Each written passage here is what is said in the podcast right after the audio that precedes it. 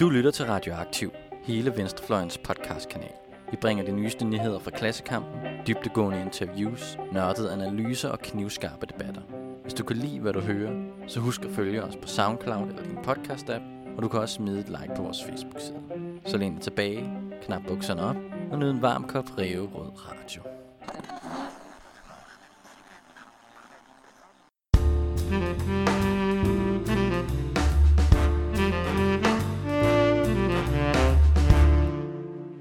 Velkommen til podcasten Venstreorientering. Mit navn er Kjartan, og jeg udgør et lille tandhjul i den analytiske maskine, der hedder Systemkritisk Netværk. Hvis ikke du har hørt om os før, kan jeg fortælle, at vi er et netværk af personer, som forsøger at styrke den kritiske venstrefløjs argumenter og påvirke den offentlige debat i en mere solidarisk retning.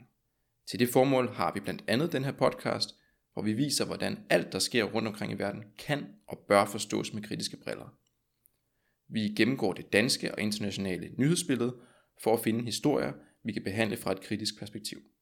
Velkommen til, og god fornøjelse. Altså, jeg synes godt, man må forvente af hinanden, at man byder ind i samfundet. Kort sagt, det går dårligt for alle andre end Dan Jørgensen. Jeg har det sådan, at hvis du tager drømme fra mennesker, så har du taget alt fra dem.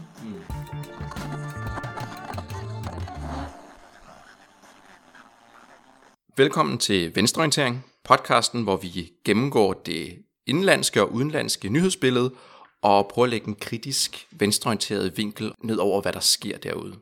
Jeg har som sædvanligt Camilla med mig, Hej.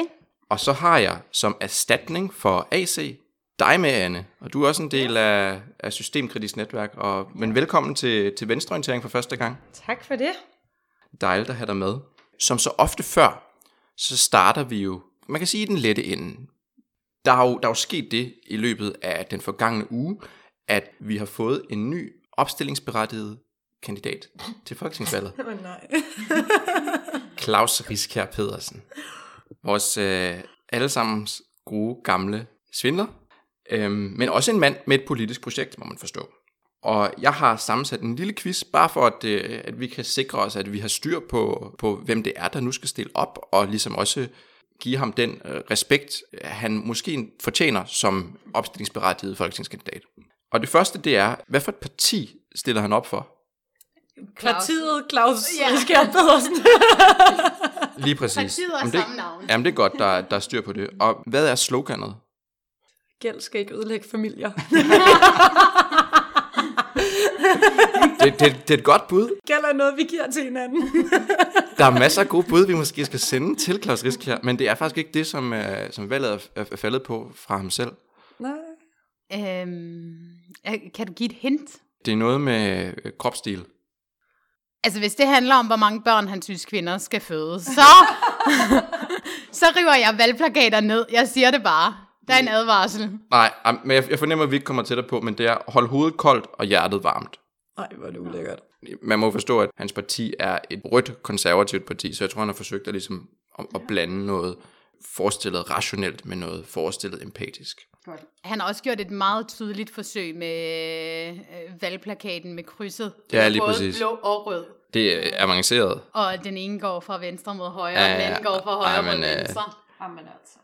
Hvor mange kandidater stiller, øh, stiller op? Han havde tre ekstra, og så Ja. fyrede han den ene. Det er ja, korrekt. Så tre i alt nu, hvis man tæller ham selv med. Ja, og hvorfor var det, at øh, han fyrede Det var den? simpelthen fordi, at hun ikke havde god nok medietræning. Eller Ja. ja. hun Ja, var ikke ja. dygtig nok i medierne. Hun, virke, hun er en sød pige, fik han sagt. Men, Men og der er ikke noget, en øh, kvinde i, altså, en kvinde i 50'erne elsker at høre mere end, hun er en sød pige, men. ikke særlig dygtig, må man jo forstå. Nå, men du var næsten inde på, på næste spørgsmål. Hvad synes han om øh, landets fødselsfrekvens? Den skal øh, presses op til 2,1 eller hvad? Fra 1,6 til 2,1. Det er simpelthen imponerende. Det er lige præcis, Øh, hvad han gennem incitamenter og øh, hvad hedder sådan noget, tilskudsordninger. Hvad er det for nogle incitamenter? Det er lige præcis. Jeg, jeg, jeg ved det ikke. Ja, der, står ikke. der står ikke detaljer inde på hans hjemmeside om, lige om det. Men du har helt ret, Camilla. Det er 13-tal Jo, til, jo, til dig tak. herfra. Virkelig fl- flot svar. Det kan være, du kan få skattefordele eller sådan noget. Det bliver barnet sikkert glad for. Ja, eller ska- skattefif. Eller, eller ja. gældsnedsættelse. Gældssanitering.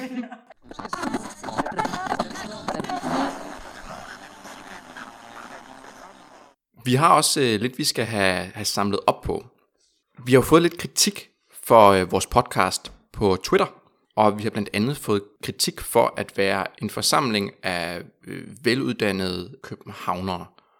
Og hvad, hvad tænker I om, øh, om den kritik? Har den, har den noget på sig? Øh, vi er jo alle sammen veluddannede i hvert fald, men jeg synes også, at øh, det er vi ret åbne omkring. Og det er sådan grundlæggende for systemkritisk netværk, at vi er en flok akademikere, der prøver at bruge vores faglige viden til at bidrage til samfundsdebatten. Det er jo ikke helt rigtigt, vi vi er alle sammen med københavnere. Vi bor alle sammen i København. Men der er måske en pointe i, at vi har et alligevel forholdsvis ens syn på verden, og at det af, afspejler vores, vores uddannelsesbaggrund, og at hvis vi havde haft øh, folk med en meget anden uddannelsesbaggrund, eller som boede andre steder i landet, så kunne vi have fået nogle perspektiver, som vi, som vi ikke har i dag, eller, eller hvad tænker I? Helt sikkert, men så må de folk, tænker jeg også, jo blande sig og komme med deres perspektiv. Vi kan jo ikke gøre så meget ved, at vi sidder her og er relativt ens alle sammen. Altså, vi kan jo, vi kan jo ikke gøre så meget andet end at komme med vores holdninger og vores bud på, hvordan verden hænger sammen. Altså, det, jeg synes ikke, at det på den måde sådan skal øh, diskvalificere os fra at deltage i debatten, at vi er øh, veluddannede og bor i København og er hvide i øvrigt. Nej, så længe vi måske deklarerer det, at øh, det selvfølgelig ikke er hele historien, der kommer herfra, men det er en bestemt vinkel på, på historien. Ja, jeg er i og for sig enig, men jeg synes så også, at vi har et ansvar, fordi på mange måder er øh, vores position utrolig privilegeret mm. for at snakke om andre ting, end, end det der sådan lige vi møder i vores hverdag, og det synes jeg også, vi gør en dyd ud af nogle gange, at snakke øh, imod centraliseringspolitikker, mm. fordi det er da i hvert fald ikke til vores fordel, når vi alle sammen bor i København. Nej, man kan sige, at differentieret pensionsalder er heller ikke noget, som der på nogen måde vil være til, til vores fordel. Så, så på den måde er jeg helt enig i, at vi har også, vi har også vendt ting, som der øh, ligger uden for øh, vores øh, akademiske øh, næsetip, mm. og, og vil fortsætte med at gøre det. Og så vil jeg faktisk sige, at jeg synes, det er dejligt, at folk skriver det til os og holder os det for øje, at øh, vi ikke kender hele sandheden. Jeg kunne godt ønske mig, at kritikken blev lidt mere konkret. Altså, sådan, det er det her, I ikke har set, fordi mm. I har øh, bestemte briller på, eller kun kan se en del af verden. Ja, og apropos konkret kritik, så har vi også modtaget lidt kritik for at, at bruge vendingen rigtigt venstreorienteret. Og, øh, og til tider måske også endda forkert venstreorienteret. Og den, der, vil- det vil jeg i hvert fald gerne vedkende mig, at det bruger jeg tit, øh, de, to, øh, de to vendinger. Jeg vil også rigtig gerne stå på mål for de to vendinger, for jeg mener faktisk, at det er ret centralt i den politiske kamp, vi kæmper, at differentiere mellem, hvad der er rigtigt venstreorienteret, og hvad der er venstreorienteret light. Altså måden, jeg skiller på, som jeg også tror, vi har prøvet at beskrive før, det er, at hvis ikke man går ind for og kæmper for en grundlæggende øh, forandring af samfundet, at afskaffe kapitalismen, så kan man ikke være venstreorienteret. Rigtig venstreorienteret. For kapitalismen er simpelthen årsag til de problemer med klima, med ulighed, med finansiel ustabilitet, som man som venstreorienteret per definition kæmper imod. Så hvis ikke man kæmper for at afskaffe kapitalismen, så kæmper man simpelthen ikke for at ændre de ting, som man er sat i verden for at kæmpe for. Og derfor så synes jeg, det er rigtig vigtigt at differentiere mellem rigtig venstreorienteret, og så det, som er knap så rigtig venstreorienteret. Og så tror jeg også, at der er en, øh, så en vigtig pointe i, hvem det tit er, vi har udskilt for ikke at være rigtig venstreorienteret. Mm. Det er jo øh, mennesker i den offentlige debat, eller politikere, som rigtig gerne vil sælge sig selv på de venstreorienterede idealer, men så samtidig stemmer for ting, der er det stik modsatte. Ja.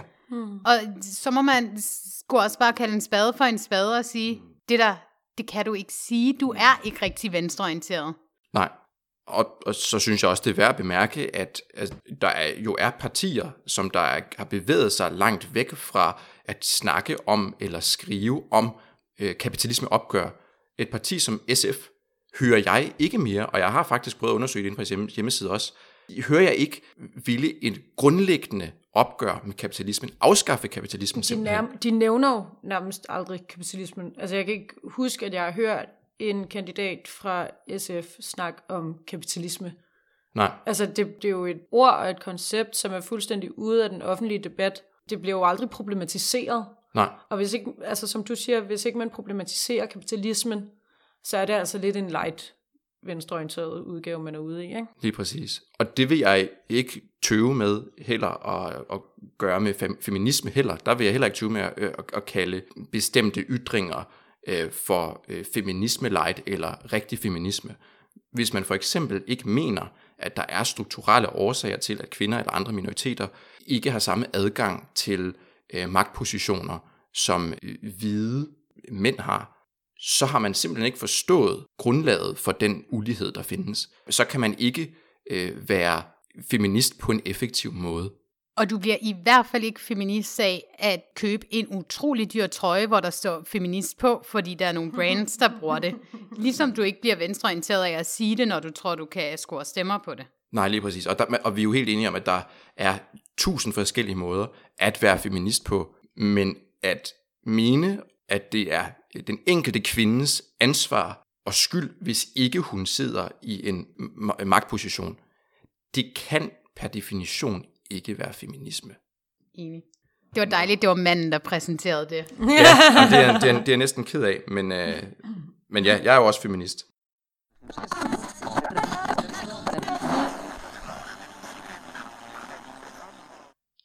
Vi plejer også at opdatere vores, øh, vores gode ven Asmus om, øh, om, hvad der er sket herhjemme, og det, det tænker jeg, vi også skal gøre den her gang. Og øh, hvad, hvad, der, hvad der er sket, øh, siden vi, vi sidst øh, gav Asmus en opdatering på situationen her i landet? Vi har i hvert fald lært lidt om, øh, hvad man må sige, og hvad man ikke må sige, og hvad man må diskutere med, og hvad man ikke må diskutere med. Og jeg kan bare lige sige til Asmus, hvis han skal være i tvivl, du diskuterer ikke med Folketingets formand, uden at blive rettesat. Du bliver ikke rettesat, hvis du siger noget racistisk, men hvis du påpeger, at en ytring, en ytring, ikke et andet menneske, er racistisk, så får du at vide, at det ikke er en ordentlig tone. Og du henviser selvfølgelig til, at øh, Pelle Dragsted fra Folketingets talerstol har sagt, at Kenne Christensen Berts øh, udtalelse om, at muslimer ikke kan integreres, var racistisk. At den udtalelse, den blev øh, påpeget af, I rettesat. Ja, i rettesat af, af Pia Kærsgaard, og da Peter Dragsted så sagde, at han ville forbeholde sig retten til at kalde udsagn for racistiske, hvis de var racistiske, racistiske fik han at vide, at man ikke diskuterer med Folketingets formand. Ja. Og siden da, så har der også rettet en diskussion om, hvem der kunne tillade sig hvad. Om øh, Pelle Dragsted kunne tillade sig at kalde raci- ytring racistisk, og om øh, Pia Kærsgaard kunne tillade sig at, at sætte foden ned der. Det er i hvert fald en ting, der afspejler præcis, hvor magtfuld en position det er. Mm. Fordi jeg, ja, Pia Kærsgaard har, ikke? Ja, ja, lige præcis, Folketingets formand. Fordi jeg synes ikke rigtigt, det blev taget seriøst som et problem, at Dansk Folkeparti fik den position efter sidste folketingsvalg. Nej, det er rigtigt. Det, det gjorde det nemlig ikke. Og det er det. Altså, det er øh, der, hvor du har magt til at definere de præmisser, debatten må foregå på. Fuldstændig. Og man kan sige, det har de jo gjort i rigtig lang tid på uformel vis. Nu sker det så også på helt formel vis, at man får at vide, hvad, hvad man må sige og hvad man ikke må sige. Og det er jo, øh, det er jo ytringsfrihedens dronning. Det er det frie ords ypperste præstinde, som der stiger ned og fortæller folk, hvad de ikke må sige, selvom de øh, egentlig bare er, er helt deskriptivt. Altså, det er klokkeklart per øh, alle definitioner, moderne definitioner af racisme, så var det racistisk at sige, at der er bestemte grupper, som der har visse kvaliteter, der gør, at de ikke hører til i et samfund. Altså det, du, du, det er textbook racism.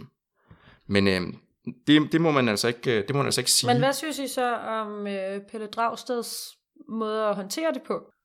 Altså, jeg må jo nok indrømme, at, at jeg havde forventet, at der vil være, øh, der vil være lidt mere kamp i Pelle Dragsted. På den anden side, så øh, ved jeg, at hvis jeg selv stod i den samme situation, og øh, blev overrasket, så, så, så, så vil jeg ikke kunne reagere på en, øh, en, en, en mere effektfuld måde heller.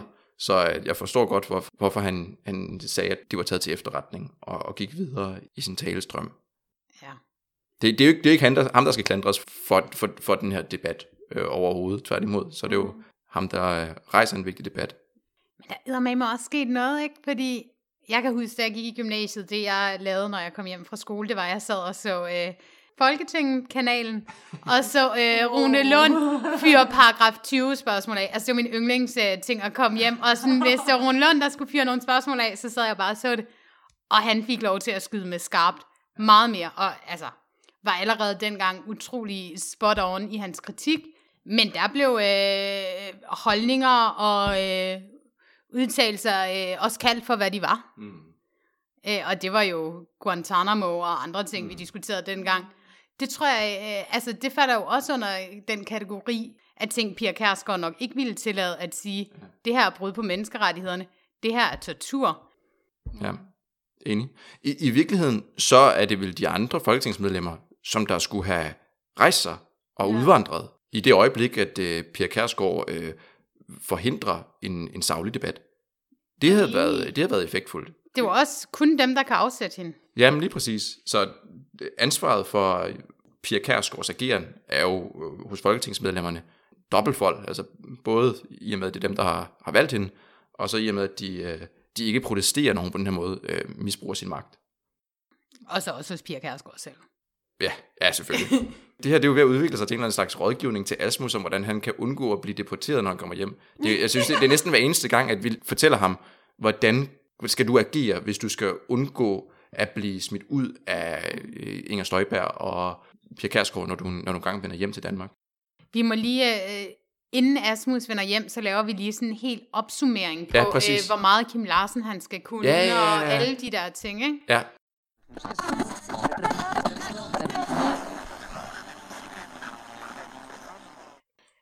Jeg har også lige øh, nogle andre updates til øh, Asmus. Og apropos arrogance i Folketinget, så øh, var der et borgerforslag, der skulle førstebehandles i den her uge om en ny klimalov. Og til trods for, at flere fra regeringen meldte ud, at de var enige i øh, mange af de ting, der stod i det her forslag, og ville tage dem til efterretning efter et valg, så stemte regeringen og DF imod dem, der var mødt om. De fleste gad ikke engang med op og diskutere det. Ja, og det skal lige siges, at det er det borgerforslag, der på kortest tid har fået 50.000 underskrifter, og på nuværende tidspunkt har over 63.000. Ja, det tager man ikke så tungt i regeringen. Nej. Det er trods alt kun klimaet og befolkningen. Ja, så det, det er rigtigt. Det er også sket. En, er, en anden nyhed er jo, at der for noget tid siden blev lavet sådan et program, der hedder Scholars at Risk, så øh, forskere, der bliver forfulgt i deres hjemland, øh, på grund af den forskning, de laver, de har nu mulighed for ligesom at få et legat til at komme til Danmark og forske, fortsætte deres forskning. Der havde Oxfam IBIS og Danske Studerendes Fællesråd så sammen øh, hvad hedder det, udarbejdet et lignende forslag, der hed øh, Students at Risk, som radikale fremlag i Folketinget, øh, og som blev diskuteret her for et par dage siden. Det blev også stemt ned af en samlet regering, DF og Socialdemokratiet. Super fedt. Ja. Så studerende, der er aktivister i deres hjemland, og derfor bliver forfulgt af regeringen, dem kan vi ikke have her.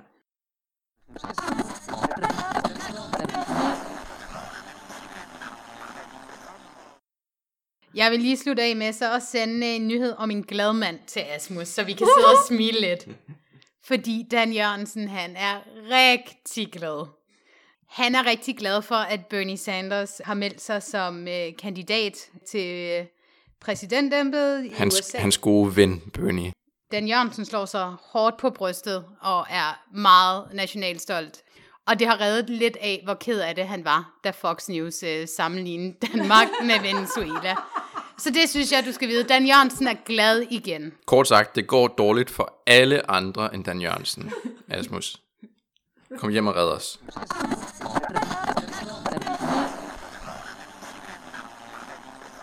Nå, men den første sådan øh, egentlig nyhed, vi skal diskutere, Anne, den, øh, den har du med. Ja, jeg synes, at vi skal diskutere Morten Messerschmidt.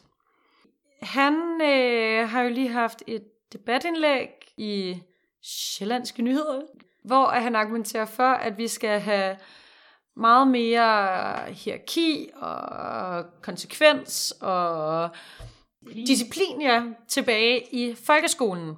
Og helt konkret, så synes han simpelthen, at øh, eleverne de skal til at kalde øh, underviserne for herre og fru og de igen.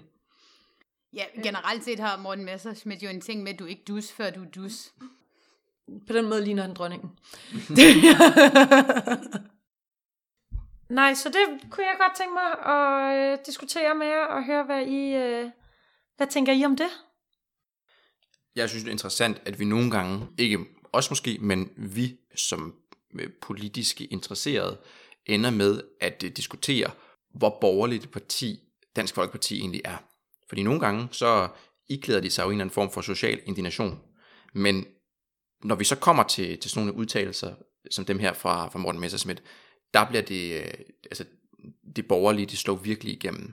Det her med at mene, at det ikke er de sociale årsager til de problemer, der måtte være i skolen, med vold eller larm, eller alt, hvad man ellers kan, kan, kan finde i folkeskolen, men at det i virkeligheden bare er nogle uvorne personer, nogle uvorne, sikkert ofte, oftest knægte, som der er, er, er problemet, og det kan, det kan løses med disciplin, det kan løses med straf. Det er jo lige præcis det, som borgerlighed i virkeligheden er. Så øh, jeg, jeg synes jo, det er et fint eksempel på, at øh, Dansk Folkeparti jo selvfølgelig er et, et borgerligt parti, der er fuldstændig ligeglad med at årsagerne til, at nogle folk de har det svært. Altså, ikke bare kan det løses med disciplin, det kan løses med, at der er en, der klart bestemmer over nogle andre, der er en autoritet. Folk er ikke ens, vi er ikke lige. Nej, du har ret, det er jo, det er jo ikke engang øh, kun borgerligt, det er jo faktisk også antidemokratisk. Ja, og det er sjovt, du lige siger det, fordi jeg har jo slået øh, folkeskolens formålsparagraf op. Og det tænker jeg, at alle mennesker, så må Messersmith jo sætte pris på det, eftersom han er jurist.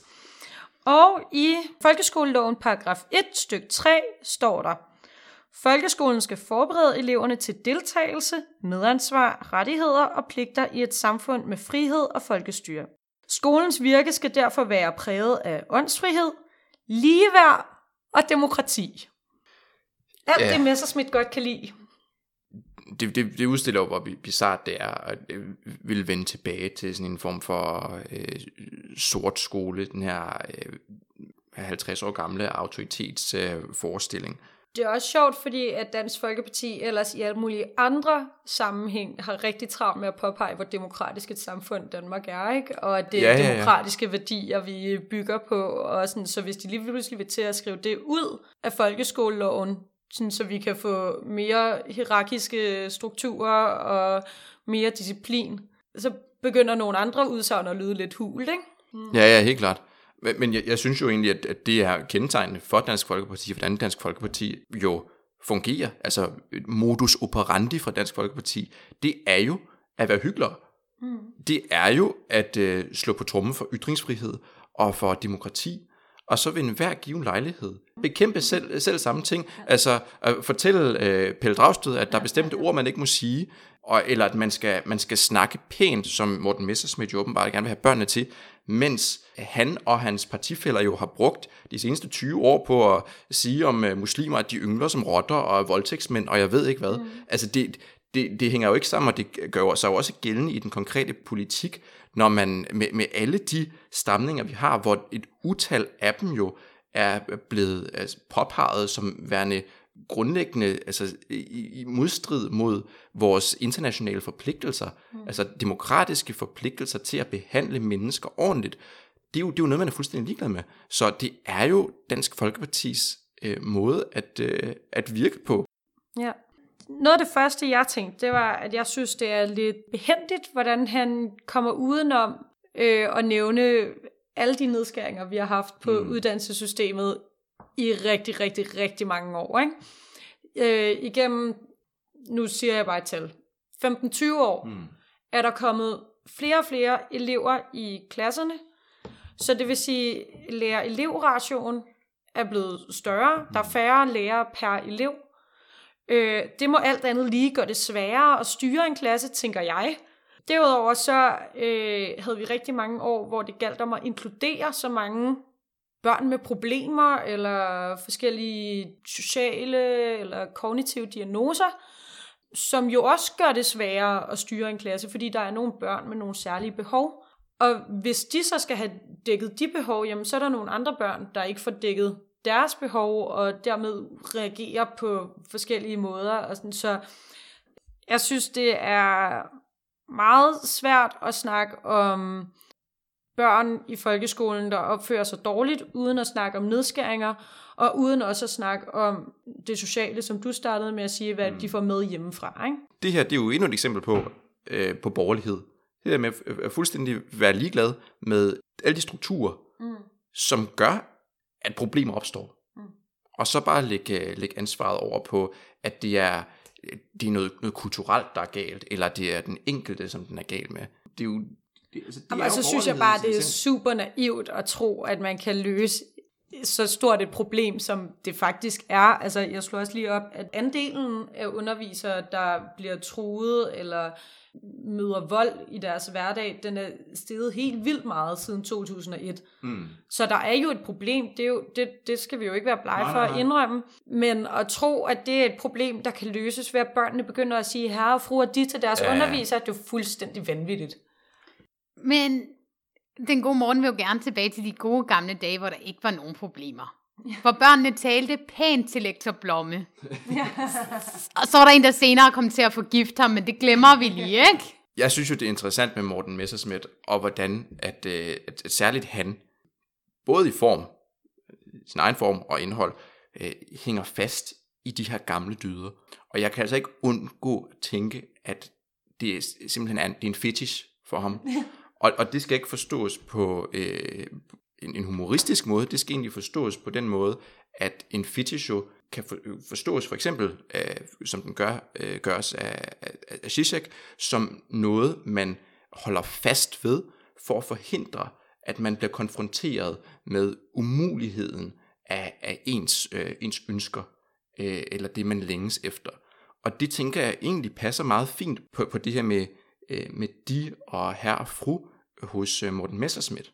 For Morten Messerschmidt, han, han ved jo godt inderst inde, vi kommer jo aldrig til at have den der øh, lektor Blomme øh, verden igen. Vi kommer aldrig til at leve i en Morten Kork-film. Det, det, det er jo ikke muligt, og det er jo heller ikke ønskværdigt. Men så længe han kan klæde, klæde sig på, som han gør, og så længe at han kan foreslå det her, så har han noget, han kan holde fast i, så han ikke bliver konfronteret med umuligheden af sit eget politiske projekt. Og det er en fetish. Så jeg, jeg tror, at det her det er ret vigtigt for ham, og jeg er ikke engang sikker på, at man, vi rigtig må tage det fra ham. For så tør jeg simpelthen ikke at se, hvad der sker. Fortidslængsel er en utrolig interessant ting, fordi mm. det bliver samtidig altid noget af det mest ahistoriske, du kan forestille dig, ikke? Præcis, præcis. Altså, det bliver sådan en, en forestilling. Ja, det, øh, det har aldrig været, som nogen gerne vil have, at det skal være, og det bliver det heller aldrig. Og fortidslængsel med lærerens rolle er jo også netop ahistorisk, fordi vi havde et andet samfund i den tid, han, uh, Morten Messerschmidt taler tilbage til, hvor folkeskolelæreren ofte var den mest veluddannede i et mm. lokalt samfund. Og jeg kunne godt tænke mig, at folkeskolelærer fik bedre ressourcer til deres uddannelser. Det er slet ikke det. Men heldigvis er befolkningen jo generelt set blevet højere uddannet. Mm. Det giver nogle udfordringer. Det giver også blandt andet nogle forældre, der tillader sig at stille sig kritiske over for øh, lærer og lærers metoder. Det giver nogle helt andre udfordringer i folkeskolen, og det er det, vi skal forholde os til. Mm. Ikke til, hvordan kan vi gøre forældrene mindre uddannede igen. Eller hvordan skal eleverne sige herre og fru.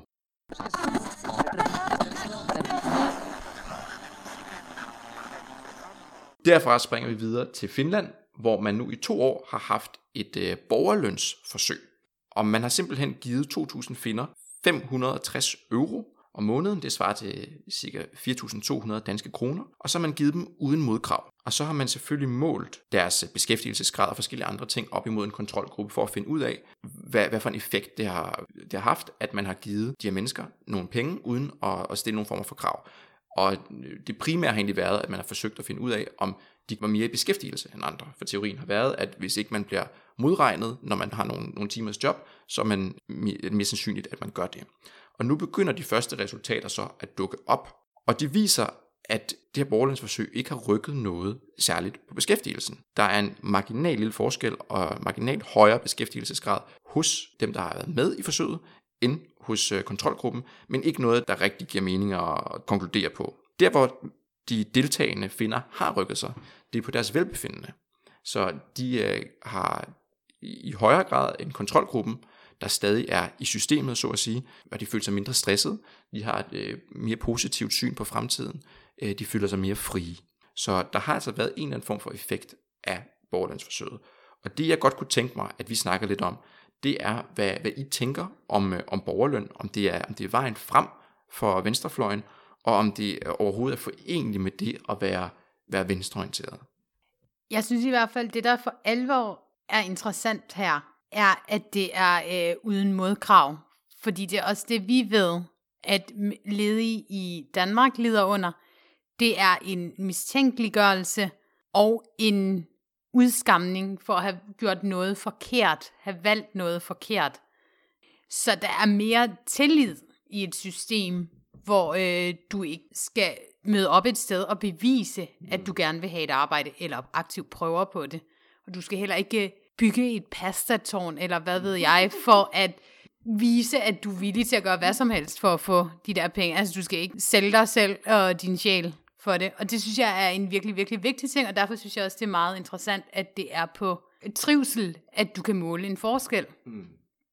Jeg synes klart, at borgerløn er forenligt med at være venstreorienteret, men jeg synes, at det er øh, meget afhængigt af niveauet af den borgerløn. Fordi nu sagde du 4.200 kroner om måneden. Mm. Det er jo simpelthen ikke noget, man kan leve for, i Nej. Danmark i hvert fald. Nej. Og hvis man så slet ikke får andre ydelser, så kommer folk virkelig til at gå ned i levestandard, altså ned i indtægt. Vi kommer til at øh, vil have en meget større gruppe af fattige mennesker i Danmark, og alt hvad der følger deraf af dårligdomme. Det synes jeg ikke er øh, forenligt med at være venstreorienteret. Men jeg synes, at hvis man reelt får en borgerløn, som er til at leve af, det giver noget fleksibilitet til menneskers liv, ikke? Det giver jo også fleksibilitet i forhold til nogle erhverv, som ikke har sådan, øh, det samme jobs 10 år, som lever af projektansættelser. Nogle af de erhverv, som jeg egentlig synes, vi som samfund skal værne om, de kunstneriske fag, hvor mange mennesker går ind og ud af dagpengesystemet og har virkelig svært ved at producere deres kunst, eller øh, hvad de ellers beriger samfundet med. Ja, og så er der jo også nogle erhverv, der har nogle andre problemer, altså hvor det er svært at få beskæftigelse, fordi nu kommer robotterne og tager mm. jobsene, ikke? Altså, mm. det vil jo give meget mere sikkerhed for folk, der altså, lever i risiko for, at deres job bliver automatiseret, eller, altså, mm. der vil jo være bedre fleksibilitet til så at tage en videreuddannelse, eller efteruddannelse, mm. eller et eller andet, omskole sig til noget andet, ikke? I stedet for, at man skal gå først og være nervøs for, om ens job bliver automatiseret, og derefter, hvordan skal jeg så lige klare mig på kontanthjælp, eller hvordan skal altså... Også for øh, de mennesker, der ikke er langt fra pensionsalderen, men kan være i risiko for at blive fyret, skiftet ud, når de er 60, men stadig har syv år, inden de skal gå på pension, og kan have virkelig svært ved at sælge sig selv på markedsvilkår til øh, et nyt arbejde. Det vil også give noget, altså folk, der er syge, ikke? Som lige nu skal igennem et fuldstændig vanvittigt system med arbejdsprøvning og alt muligt. Altså, der vil det jo give meget bedre muligheder for at arbejde det, man kunne, eller mm. lade være med at arbejde. Men igen, selvfølgelig afhængig af, om det faktisk er en sats, man kan, eller et beløb, man kan leve af. Ja, jeg synes, det giver rigtig god mening, det, det I siger. Borgerløn både kan være en, en indkomst, man kan leve af, og det kan forstås som 4.200 kroner mm. til at forsøge at klare sig gennem uh, tilværelsen. Det er jo noget, der kan bruges til at, til at presse lønninger og presse folk uh, generelt i deres tilværelse. Så det er klart, at der er nogle ting med borgerløn, som der helt afgør, om hvorvidt det er noget, vi som, som venstrefløj kan arbejde videre med uh, eller ej. Jeg forstår for eksempel heller ikke, hvorfor at øh, millionærer skulle have borgerløn. Altså det er jo, borgerløn det er jo, en, det er jo en løn til alle, og det, det giver for mig ikke nogen mening, at, at alle de skal have en, en, en ekstra indkomst. Men det synes jeg, at der er en pointe i. Fordi det er jo også derfor, at alle for eksempel får børnepenge og får folkepension og sådan noget. Ikke? Fordi det øh, netop skal være noget, vi giver til alle i samfundet, og det skal ikke være en almisse. Det tror jeg er ret vigtigt for, at det kan fungere, at det er noget, som alle får. Det tror jeg er den ene, øh, det ene argument for, at alle skal have det, det der med, at det, så, er det, så er alle lige for loven, eller hvad man skal sige. Ikke? Og det andet, jeg tænker, det er, at nogle gange tror jeg simpelthen også for, at et socialistisk samfund, det øh, kan hænge sammen. Altså bliver man nødt til at stoppe det lige op under folks næse, hvad det er, de får ud af systemet. Ikke? Så hvis der sidder en millionær og siger, jeg giver bare alle mine penge til alle de andre, så tror jeg, at det er sværere at få det til at hænge sammen. Jeg tror, at der er flere øh, millionærer, der vil støtte sådan et forslag, hvis det også gælder dem. Ja, så kan man diskutere, om der overhovedet skal være øh, millionær i det fremtidige, ja, det i, i det, det, det fremtidige det, samfund. Det er det, næste podcast. Det, det, det, det, det, det, det er vi jo nogle stykker, som der, jeg tror, vi faktisk er enige om, øh, alle tre, at, at det, det skal slet ikke eksistere, men vi, vi snakker jo også om en, en transition til det samfund, og der, der forstår jeg, hvad du, øh, hvad, hvad du siger, Anne. Og i den forbindelse, hvor er det dejligt, at den her diskussion er kommet op, fordi det mangler også på venstrefløjen, at vi har et ordentlig, en ordentlig diskussion om, hvordan indretter vi vores arbejdsmarked, hvilke krav stiller vi til mennesker, hvordan behandler vi mennesker, der ikke lige passer ind i de økonomiske systemer, vi har lavet. Ja, og, og jeg synes netop, at det, at borger, borgerløn kan, det er ikke nødvendigvis, at borgerløn er løsningen, men borgerløn indvarsler en måde at tænke på, mm. som jeg synes, der mangler på venstrefløjen. Jeg synes tit, vi ender med at, at snakke om, hvorvidt kontanthjælp skal være marginalt højere, end den er nu, eller prøve at be, altså beskytte ydelser fra at blive, blive skåret mere. Og det synes jeg overhovedet, der er vi jo allerede i defensiven. Præcis. Og nu er vi jo tilbage ved det, vi kaldte øh, venstreorienteret light i begyndelsen af den her udsendelse.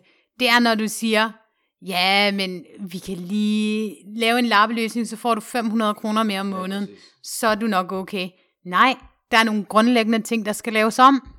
Ja, præcis. Og, og, og jeg synes, det inspirerende ved borgerlandsforsøget, det er, at der ikke er nogen modkrav. Det synes jeg, vi kan, vi kan tage, tage med os videre, fordi det, det er jo, det jo, vi, vi ved jo, hvor skadeligt det her mm. sanktionssystem, vi har, det er. Altså, hvordan det, det nedbryder mennesker, øh, decideret psykisk ødelægger dem. Så øh, at ingen sanktioner, det synes jeg, vi kan tage, os med, tage med os videre.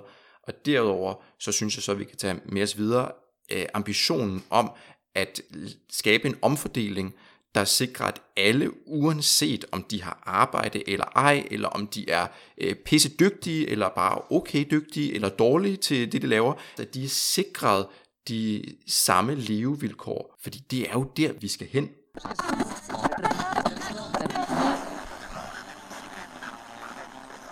Jeg synes et andet godt eksempel på, på den her øhm, skal sige, ambitiøse tilgang på venstrefløjen, det er det, der bliver øh, kaldt en, en offentlig jobgaranti, som øh, blandt andet øh, den gode Peter Toft Jylving har været i øh, radioaktiv podcasten Sanger Mere Værdi for at forklare. Det er, det er i høj grad ham, der på det seneste har været for, fortaler for, for det her hjemme.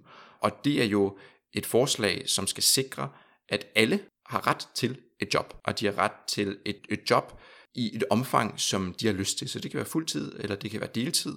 Det er det offentlige, der skal, skal sikre det, men i, i samarbejde med alle mulige andre aktører. Der er jo masservis af opgaver, som der ikke bliver løst i dag. Der er masser af varme hænder, der mangler. Der er øh, masser af frivillige organisationer, som, som mangler kræfter og, og så videre. Og det er steder som, som de her, hvor vi jo kan oprette tusindvis af job, hvor vi kan sikre, at folk de har noget at lave, hvis de har lyst til det. Og det synes jeg jo også er en inspirerende måde at tænke på, at vi i stedet for at snakke om, hvordan skal vi sikre folk, når de er arbejdsløse, så skal vi måske tænke på, at, de, at man slet ikke behøver at være arbejdsløs. At vi kan faktisk sikre, at alle har et job, hvis de vil. Og hvis de så ikke vil, så skal vi sørge for, at så har de også en måde at, øh, at leve på, som er fyldesgørende. Men jeg kan mærke, at jeg synes, at det er okay at stille krav til folk. Ikke på den måde, som man gør lige nu i øh, hele vores kontanthjælps og dagpenge og sygedagpenge og alt sådan noget system. Men jeg synes, at det er okay at sige, at når du er en del af et fællesskab, så skal du også byde ind ja, være en del af det fællesskab og bidrage til fællesskabet. Og selvfølgelig er der forskel på, hvor meget man kan bidrage til fællesskabet, og i hvor lang tid man kan bidrage til fællesskabet. Og selvfølgelig er der nogle særtilfælde, hvor det ikke er muligt for dig at bidrage til fællesskabet. Og Anne, der tror jeg faktisk, der er en, en, vi har en oprigtig øh, uenighed. Altså jeg mener, at det grundlæggende det er fint, at, at vi, stiller nogle, øh, at vi stiller nogle krav til hinanden. Det synes jeg jo, vi gør som mennesker hele tiden. Jeg tror også, man vokser med krav. Ja, og forventninger. For mig, og forventninger, ja. Men for mig, der handler det meget om, om man så sanktionerer folk på baggrund mm. af det. Det er nok der, hvor, hvor jeg ikke mener, at det er vejen frem, eller at det er moralsk. Jeg, jeg mener jo, at der grundlæggende er en øh, social årsag til, at folk de er på de måder, de er. Så hvis vi skulle til at sanktionere folk for ikke at bidrage til samfundet, mm. så, øh, så, så synes jeg, at vi gør vold på øh, individet. Så for mig er, er krav helt fint, men at sanktionere folk og skabe ulighed på baggrund af, at der er nogle forskellige ting, der har gjort, at de handler på en bestemt måde, det synes jeg ikke, at vi kan tillade os. Jeg forstår godt, at det kan føles, at man, man, kan, at man kan blive lidt harm over det, fordi det, det er jo det, vi har lært, at man skal tage ansvar for sig selv, og at man skal bidrage. Men når folk ikke bidrager, så mener jeg, at der er en, en at de ikke selv er skyld i, at de ikke kan bidrage på den måde, vi nu øh, vi, vi forventer det af dem. Og dermed øh, synes jeg ikke, det kan være retfærdigt at, øh, at sanktionere dem for det. Jeg tror oven i det også på, at det der motiverer mennesker til at ville arbejde, det er ikke et krav om, det skal du, du skal bidrage til et fællesskab det er, hvis vi har et samfund, hvor man kan byde ind med det, man kan, og hvor der lige netop ikke er en forventning om, du skal gøre det her, fordi der står en eller anden autoritetsfigur og slår dig i hovedet, hvis du ikke gør det, men snarere fordi jeg kan byde ind med noget. Og der er et system, der gør mig i stand til at byde ind med noget. Ja, og det jeg tænker, når I siger de ting, det er for det første, at jeg tror simpelthen, vi er tilbage ved, at der ikke er nogen uenighed alligevel. Og det er jeg meget ked af. Men jeg synes faktisk, at forventninger er et bedre ord måske end krav. Altså jeg synes godt, man må forvente af hinanden, at man byder ind i samfundet. Jeg synes også, at vi skal lave nogle strukturer netop, som giver en lyst til at byde ind i samfundet. Det tror jeg for eksempel er en stor del af integrationsproblemet, at vi snakker om folk på en måde, så de ikke føler sig som en del af fællesskabet. Mm. Og hvis man ikke føler sig som en del af fællesskabet, så bidrager man heller ikke til fællesskabet. Det er ikke så mærkeligt. Så jeg tror, vi bliver nødt til at skabe nogle strukturer, og en del af de strukturer er også, at vi har nogle forventninger til hinanden. En del af de strukturer, synes jeg ikke, er, at man sanktionerer folk, som ikke har mulighed for at bidrage. Men jeg synes, at lige så meget som, at man øh, måske skal tage ansvar for sig selv, så handler det rigtig meget om at tage ansvar for fællesskabet. Og det er noget, vi alle sammen har sammen. Og alle sammen har et ansvar for, at det kommer til at fungere. Ikke? Til sidst vil jeg sige, at jeg synes, at det er okay for en tid at melde sig ud og sige, at hvis jeg skal bidrage ordentligt til det her samfund, så har jeg brug for en pause, eller en ferie, eller et nye input, eller øh, nye oplevelser, eller et eller andet. Ikke? Altså det er ikke fordi, at jeg ikke synes, at det er okay at sige, at det næste halve år, der vil jeg ikke arbejde, der vil jeg bare have et borgerløn, og så vil jeg ud og rejse og opleve noget nyt, og se en ny sted i verden. Og så kommer man forhåbentlig tilbage med fornyet energi, og kan bidrage endnu mere. Ikke? Jeg, jeg tror, at, at for mig, der vil det, altså det vil være okay at gøre det der for altid hvis, hvis det var det, man, hvis det var det, der var, var lykken for en.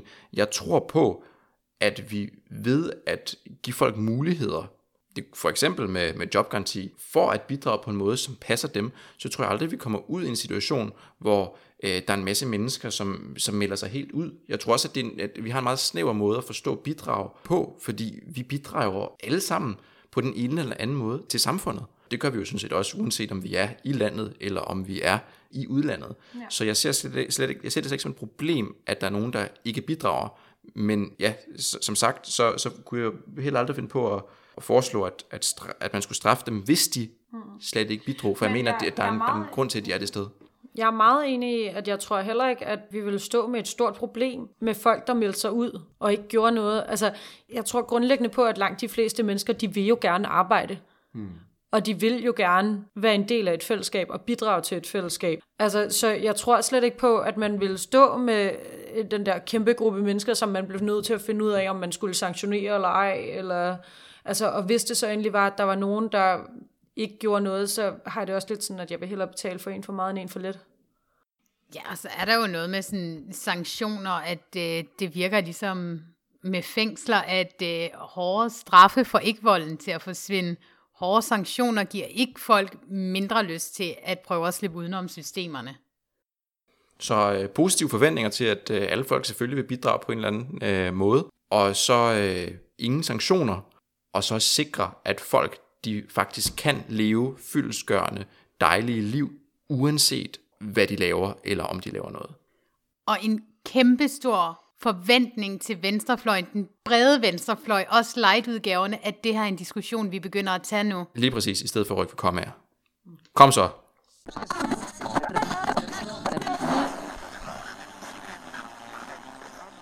Det sidste, som øh, vi skal snakke om i dag, det er et, øh, et emne, som du har taget med, Camilla. Ja, og jeg var faktisk i tvivl om, jeg havde lyst til at tage det med, eller om, øh, om jeg blev træt på forhånd. Men det er så vigtigt, at vi er nødt til at snakke om det igen og igen, fordi det handler øh, grundlæggende om menneskesyn, og det handler om øh, anstændighed, og at behandle andre mennesker anstændigt. Paradigmeskifteloven, som den øh, populært bliver kaldt, har været til tredje behandling og er blevet vedtaget. Det er en ændring af udlændingeloven, integrationsloven, repatrieringsloven og forskellige øh, andre love, underretningsloven og så videre. I meget, meget korte træk, så øh, handler det om, at det er blevet udpenslet, at flygtninge er i Danmark midlertidigt og skal sendes hjem så snart de kan. Strengere regler for øh, familiesammenføring, eller i hvert fald får den gældende minister mulighed for at indføre et loft over familiesammenføring, og så de ydelser, som flygtninge er på, bliver reduceret, og for øh, nye catchy navne, så det hedder selvforsørgelses- og hjemrejseydelse og overgangsydelse i stedet for øh, integrationsydelse for eksempel. Og lige for at slå det på fast, det er øh, The Usual Suspects, der har stemt for det her. Det er regeringen, Dansk Folkeparti og Socialdemokratiet. Resten af Folketinget har stemt imod Enhedslisten, Alternativet, Radikale og SF. Ja, og jeg synes, vi skal tage udgangspunkt i det her. Jeg har så en rapport med os fra Dansk Flygtningehjælp, som netop handler om effekten af de her lovændringer. Men jeg vil egentlig gerne starte med at spørge jer, er det her et paradigmeskifte, eller er det et fortsættelse af noget andet? Altså, det er, jo, det er jo et lidt ledende spørgsmål, og jeg tror, det leder hen øh, et sted, hvor vi, øh, hvor vi er meget enige, for, for jeg synes jo ikke, at det her i sig selv er et paradigmeskifte. Jeg synes jo, paradigmeskiftet skete for lang tid siden. I 2001, ikke? Ja, 2001 synes jeg er et godt bud, og måske hvis, man, hvis vi skal finde et årstal, og så sige, at der, der skete det. Og det her, det er i virkeligheden bare, det er bare en naturlig forlængelse af, af den tilgang til, til indvandrere, øh, og til flygtningen, som man, man har haft siden da, hvor det har handlet om at gøre livet så besværligt som muligt, hvor det har handlet om, at man i virkeligheden ikke ville have dem her, man mente ikke, de hørte til her, man mente ikke, de kunne bruges i det danske samfund, man mente ikke, at man skulle hjælpe dem, og det kan godt være, at man så har snakket om integration indtil nu, men man har jo aldrig ment det. Man har aldrig ment det, for man har jo snakket om de her mennesker, som var de noget, fanden havde skabt, og som var de farlige, og som havde en kultur, der ikke passede ind. Så man har jo aldrig ønsket, at de skulle være en del. Man har jo, og det er jo derfor, man har gjort det svært gang efter gang. Man gjort det sværere for de her mennesker at være i Danmark. Så, så jeg mener ikke, at der, der er noget usædvanligt, eller der, er ikke, der skal ikke et brud her. Der er ikke noget fundamentalt, der ændrer sig, udover at man, man ændrer nogle, nogle navne og endelig indrømmer, hvad det er, man har forsøgt hele tiden. At holde Danmark øh, hvidt dansk det er jo også vigtigt, hvordan man snakker om ting, ikke? Altså, det er jo et skift i, sådan helt sprogligt skift i, ja, jo ikke et fuldstændigt skift, fordi det er jo rigtigt, hvad du siger, at i lang tid har det jo været ret tydeligt, hvor det bare hen. Nu bliver det sagt sådan helt sort på hvidt med versaler og hvad ellers man kan finde på, at det er ikke meningen, I skal blive. Mm. I skal bare hjem så hurtigt som muligt. Vi vil ikke have jer her. Og det synes jeg alligevel, altså det er et skift. Jeg ved ikke, om det er et paradigmeskift. Jeg tænker ikke, at der... Altså, fordi indholdet er jo ikke Nej, præcis. Indhold, anderledes. Indholdet er jo det samme, og ligger naturlig forlængelse. Ja. Det, jo, det jo handler jo bare om, om, hvad det er for nogle ord, man, man sætter på. Ja, men så er det jo også, altså, så er det spørgsmål, hvor meget man tillægger de ord, man bruger. Ja, som du sagde, Kjartan, var det et meget ledende spørgsmål. Og jeg tror, vi alle sammen deler, øh, som vi også har snakket om tidligere, sådan en vis grunduddannelse, så vil også bare lige bringe op igen, hvor vi tager ordet paradigmeskifte fra. Mm.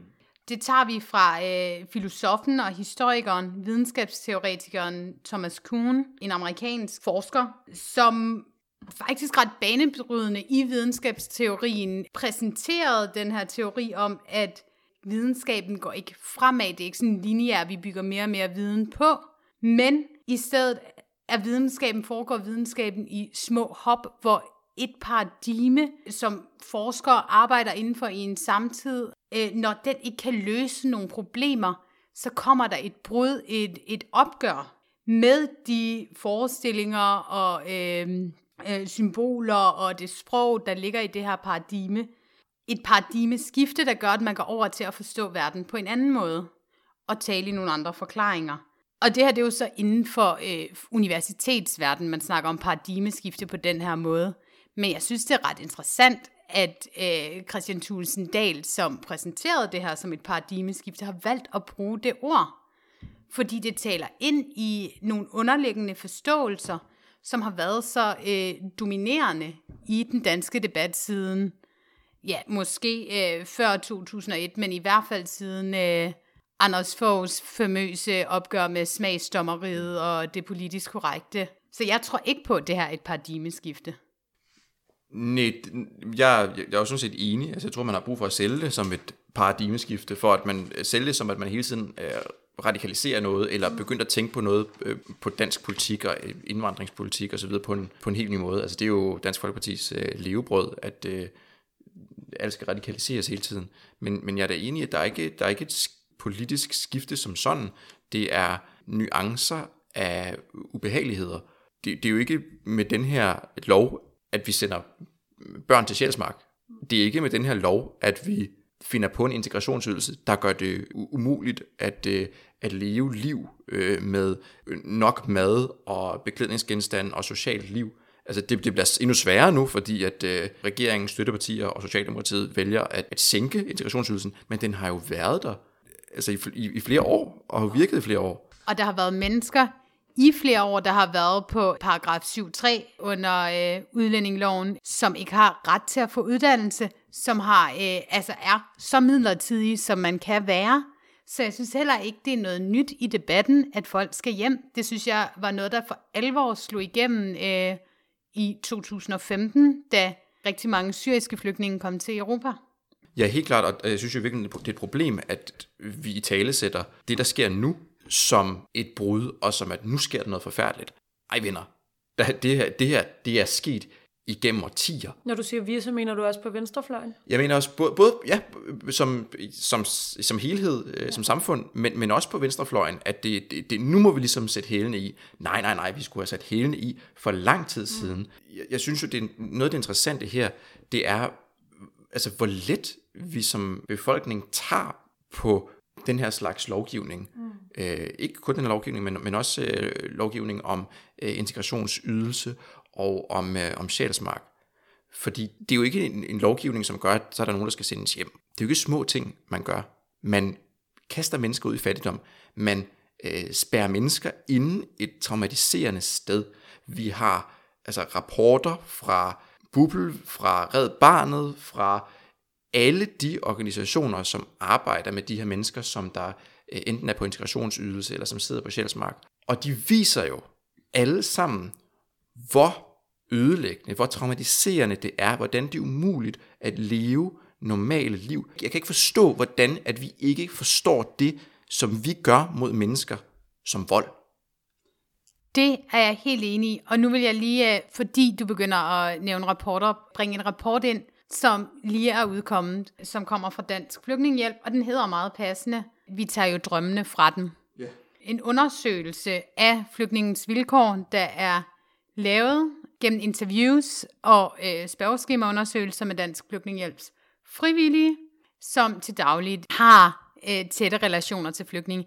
Så der er rigtig meget kvalitativ data, og har været rigtig god plads til øh, fritekst i spørgeskemaundersøgelsen, så der er rigtig mange forklaringer og uddybninger. Og jeg synes, at det er en rigtig gennemarbejdet, rigtig god rapport. Og det, den her rapport viser, det er, at er der noget, der er hæmmende for integrationen, så er det de konstante lovændringer, den konstante snak om lovændringer og stramninger, som giver en usikkerhed, der fratager flygtninge alt motivation til at lære dansk, fordi du forventer nærmest at blive sendt hjem i morgen, til at søge arbejde, hvis du endda har mulighed for at søge arbejde, til at øh, tage en uddannelse, dem der kan tage en uddannelse, fordi der er ingen, der forventer, at de kan planlægge fremtiden. Der er ingen, altså, drømmene er, er sådan det smukke ord, men der er heller ikke sådan nogen praktisk mulighed for at planlægge din nærmeste fremtid, fordi du ved ikke, hvad du kan regne med. Og så det er kombineret med, at man presser flygtninge så hårdt økonomisk, at du ikke kan betale for transport til at komme på sprogskole, kan betale for, at dine børn kommer til fodbold og får venner, eller at dine børn kan være med i din skoles madordning. Alle de her ting smadrer integrationen. Og jeg er jo enig i, at det er et problem, at det smadrer integrationen, men i virkeligheden synes jeg jo, at problemet er, at det smadrer mennesker. Og det ved jeg, det, det ved jeg, og vi er, også, vi, er, vi er også enige i, i, at det er, det er jo selvfølgelig det, det, det store problem, at vi udsætter mennesker for lidelse, hvilket er det, vi gør, og hvilket er, er dokumenteret blandt andet i den rapport. Vi udsætter dem for lidelse, for psykisk tortur. Det der med ikke at kunne, kunne vide, om man øh, skal tilbage til en, øh, til en, til en farlig hverdag i morgen. At øh, ikke at kunne, kunne leve socialt liv, ikke at kunne have venner med hjem. Altså alle de der ting, det er jo tortur, vi udsætter mennesker for.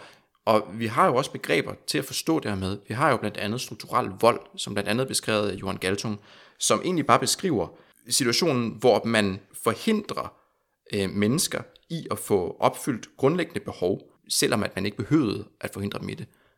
Det er jo lige præcis det, vi gør. Og det er jo, altså det, det er jo, det er jo kriminelt at udsætte nogen for, for lidelse, hvis man øh, gør det person til person, hvis man udøver direkte vold, som det også kaldes. Men det her, hvor vi som samfund vælger, at tusindvis af mennesker skal have deres liv ødelagt, skal traumatiseres, det forstår vi ikke som vold.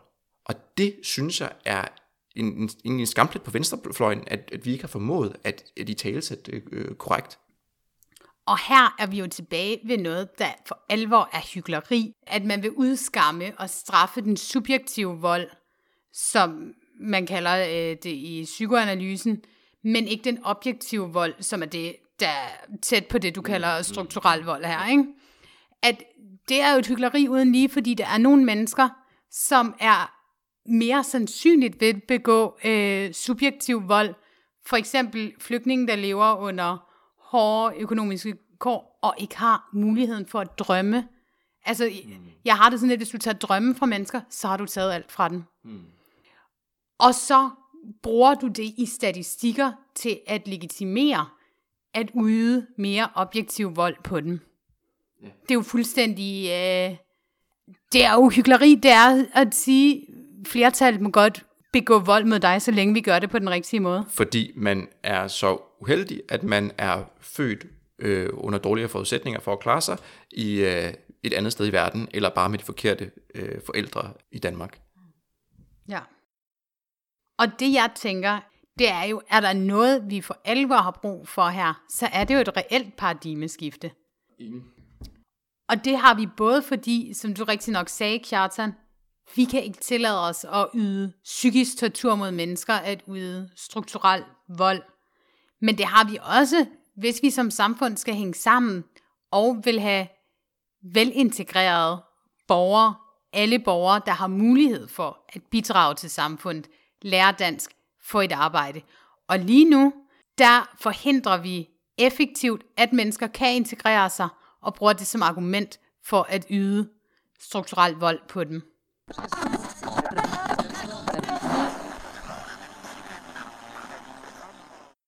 Vi er kommet lidt rundt omkring. Vi har snakket både om paradigmeskiftloven, og hvorvidt det overhovedet er et paradigmeskifte, og hvordan det man i hvert fald gør med paradigmeskifte loven, det øh, er at øh, udvide de måder, hvorpå man kan terrorisere og udøve vold mod bestemte mennesker på. Vi har snakket om øh, borgerlønsforsøg i Finland, og hvordan at øh, venstrefløjen herhjemme forhåbentlig fremover vil tænke i meget mere ambitiøse baner for at sikre, at alle øh, kan leve fyldesgørende liv med en høj levestandard. Og vi har ikke mindst snakket om Morten Messersmiths ønske om at øh, vende tilbage til tider, der aldrig har eksisteret, hvor øh, alle respekterede deres, øh, deres lærere, og der ingen problemer var. Vi håber, at øh, I har lyst til at lytte med næste gang. Tak for den her gang.